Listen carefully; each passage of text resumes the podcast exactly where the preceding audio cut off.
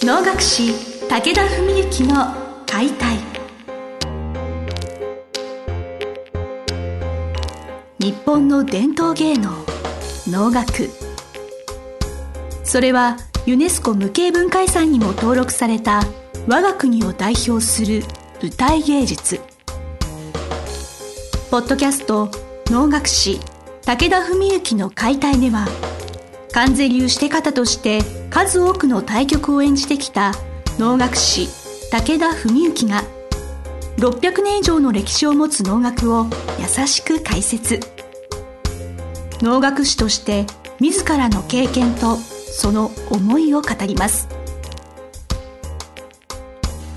今週も始まりました志を手紙にしたため皆さんの心へ届ける武田文幸の解体司会進行の小菅圭一です。文幸先生本日もよろしくお願いします。よろしくお願いします、えー、今回はですね、えっと、先生の方からちょっと告知というかご案内いただける会があるということで、はい、お聞かせいただけますでしょうか？はい。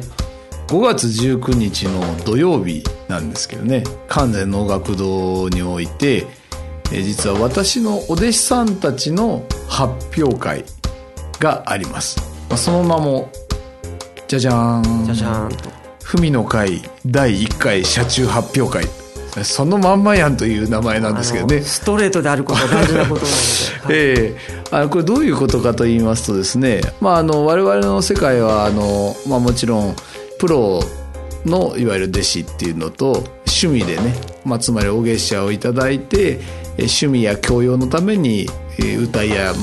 姉妹をね勉強されてるお弟子さんという方々がいらっしゃるわけで、まあ、プロというのは当然舞台に出てそれを生りとしているわけなんですが方やお弟子さん方っていうのはあの自分たちのねそういう楽しみねそういうため勉強のために習ってられる。でそういう方々はなかなか当然舞台に立つ機会がないわけなんですけども年に何回かですねそういう、まあ、先生によっても違うんですけど発表会っていうのをやるわけなんですね。でそういう中で実は昨年まではですねこの年1回のその関西能楽堂でやっている大きな発表会大会はですねうちの父と兄と私と3人で往楽会という会を、まあ、ずっとやってきてたわけなんです、はい、これがえひいじいさんの時宗次郎さんというね曽祖父ですねの時代からもう110年ぐらい続いてる会なんですけど、まあ、僕もそこに一緒に加わって、まあ、3人のお弟子さんに出演していただく、まあ、父と兄と僕と3人のお弟子さんに出演していただく会としてやってきたんです。でまあそんな中で、え、昨年銀座にね完全能楽堂が新たにオープンして、まあ、そういう能楽堂をやっぱり積極的に使っていかなきゃいけないということもありそしてまあ僕も、まあ、小菅さんももちろんですけどもそういう若いお弟子さんたちも結構増えてきて、まあ、そういう中でねまあぼちぼち自分も玄人会の方では文の会始めたようにお弟子さんの発表会の方ももう自分で全部決めて自分の好きなように自分の思想を波及させるというか、まあ、そういう会にした方がいいなと思って。それであのもう1年以上前にですね父と兄とよくよく相談して。でまああのもちろんねただこういうご時世ですからみんなお弟子さんがそんなにとんでもない人数いるわけじゃないのでまあいつか何年か何十年か後にまた兄とね僕がくっついて往楽会2人でやるってこともありえないことではないんですけどもまあとりあえずしばらく何年かは、まあ、僕のお弟子さんに出ていただく回としてねやっていこうとそういうことで、まあ、その第1回が5月19日土曜日ということになったわけなんですね。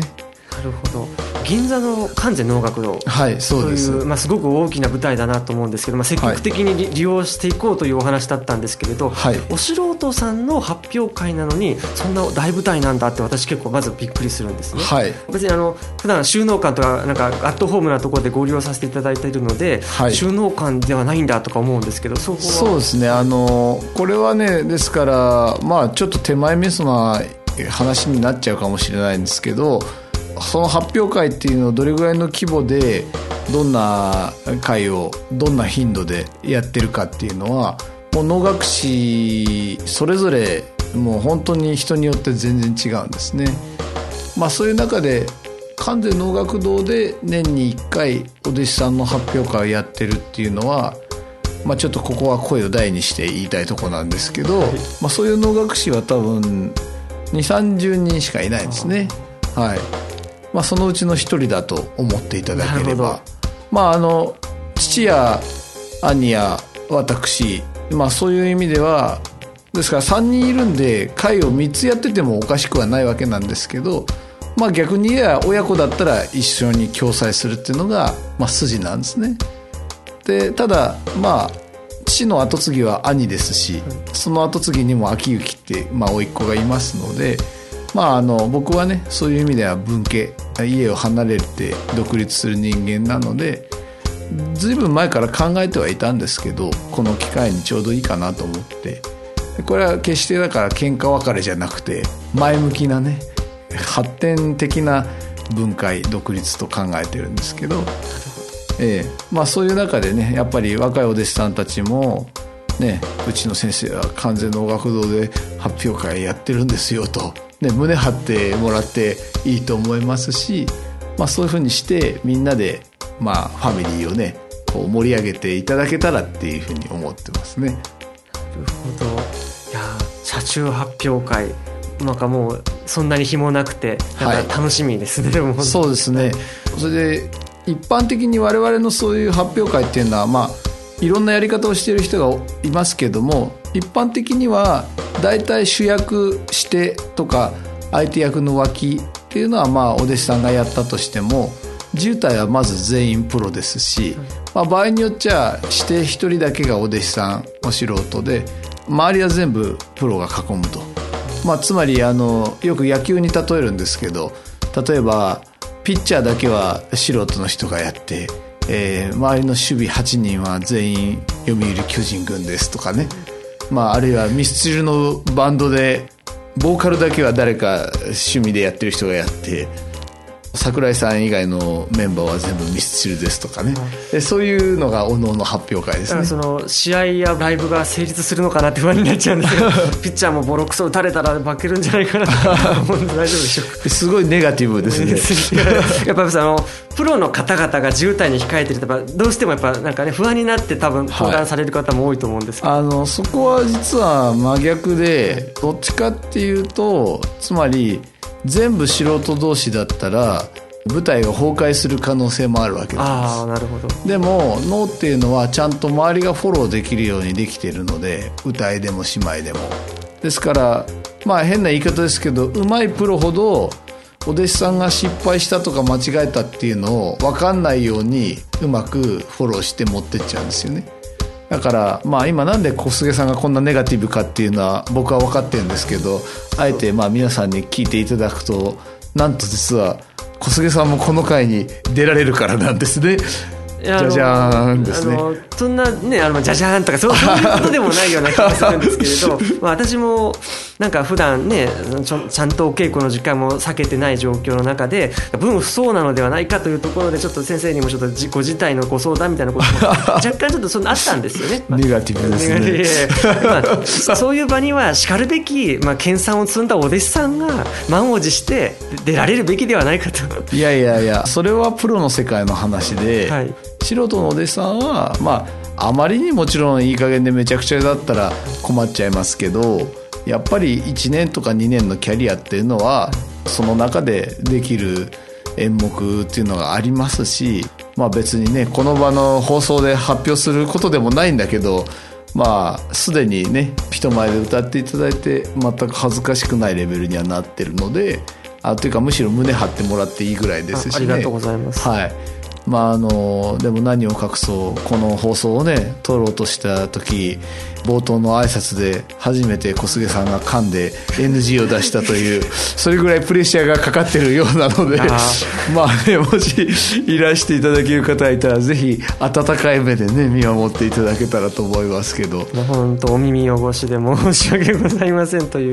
ところで。でもそのやはり周りのねそういう先生方にいろいろサポートしていただけるってこともお伺いしてるんで、はい、まあそのまあ、ご迷惑って言うとあれですけれど失礼のないように努めたいなと今は、はい、はい、全然大丈夫です、はい、それでまああの聞いてくださってるねリスナーの皆さんに一つ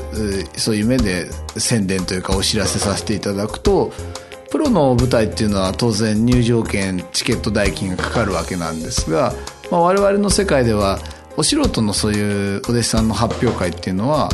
お相手は全員プロがしててもお弟子さんお素人がその中に入ってるっていう時点で入場料を基本的に取らないんですね。ですから入場無料ご来場歓迎というやつなんです。ただ今あの実は関西能楽堂の方もちょっとそういう場所柄もあってまああの能楽堂の空間っていうのは非常に心地いいもんですから観光客がねこう例えばパッと入ってきてちゃんと見てくれりゃいいんですけど例えば涼みに入ってきたりとか演目の途中で入って途中で出られたりするとこれはちょっとまずいもんですからあの一応入場制限規制っていうわけじゃないんですけど一応そのパンフレットを入場券代わりにしてそのパンフレットをお持ちの方がお入りいただけますよと、はい、そういうことになってるんですね、まあ、あるいは誰々さんの何々を見に来ましたと。そういうふうにはっきり言ってくださればあのお通しするというような形をとってて。能楽堂見学したくて舞台を見たい演の演目を見たいんじゃない方が入ってきちゃうと困るもんですから。間違えて入っちゃいましたみたいな、まあえーまあ、そこだけはねちょっとお気をつけいただければと思いますけど、はい、まあぜひあの皆さん小菅さんの勇姿を見に来ていただければと思いますね、あの私以外の先輩諸子の、まあ、お弟子さん方の勇姿を見に行っていただければと。と てついネガティブですね。それをネガティブであの 立場をわきまえているということいやいやいや。いや本当にでもお世辞抜きに1年半のキャリアとしては相当すごい方だと思ってますけど、ね、毎回お稽古でお叱りを受けて縁しがれてまあ、それは期待の表れというやつです、はい。はい、強く、はい、はい、頑張っていきたいと思います、はい、私だんだん声が小さくなってくるんですけどその,、まあ、その5月19日の車中発表会という大きな舞台は普段プロとは違ったお素人さんのお歌を聴くというのもすごい貴重な体験にはなる方はもちろん思いますので、ね。はい、皆さん足をお運びいただければと、はい、まあ、あの開演時間や終演時間とかそういうお問い合わせは、まあ、あの私のホームページでも結構ですし、まあ、あるいはあの完全の学堂にねあの何時始めですかとか聞いていただいてもいいと思いますのでぜひですね皆さんふるってご来場いただければと思います。はい、ということで5月19日の車中発表会について本日は先生よりご案内いただきました。先生あの頑張りたいと思います。はい頑張りましょう、本日はどうもありがとうございました。ありがとうございましたの番組はいかがでしたか？番組では武田文幸への質問を受け付けております。ウェブ検索で武田文幸と入力し検索結果に出てくるオフィシャルウェブサイトにアクセス。その中のポッドキャストのバナーから質問フォームにご入力ください。ぜひ遊びに来てくださいね。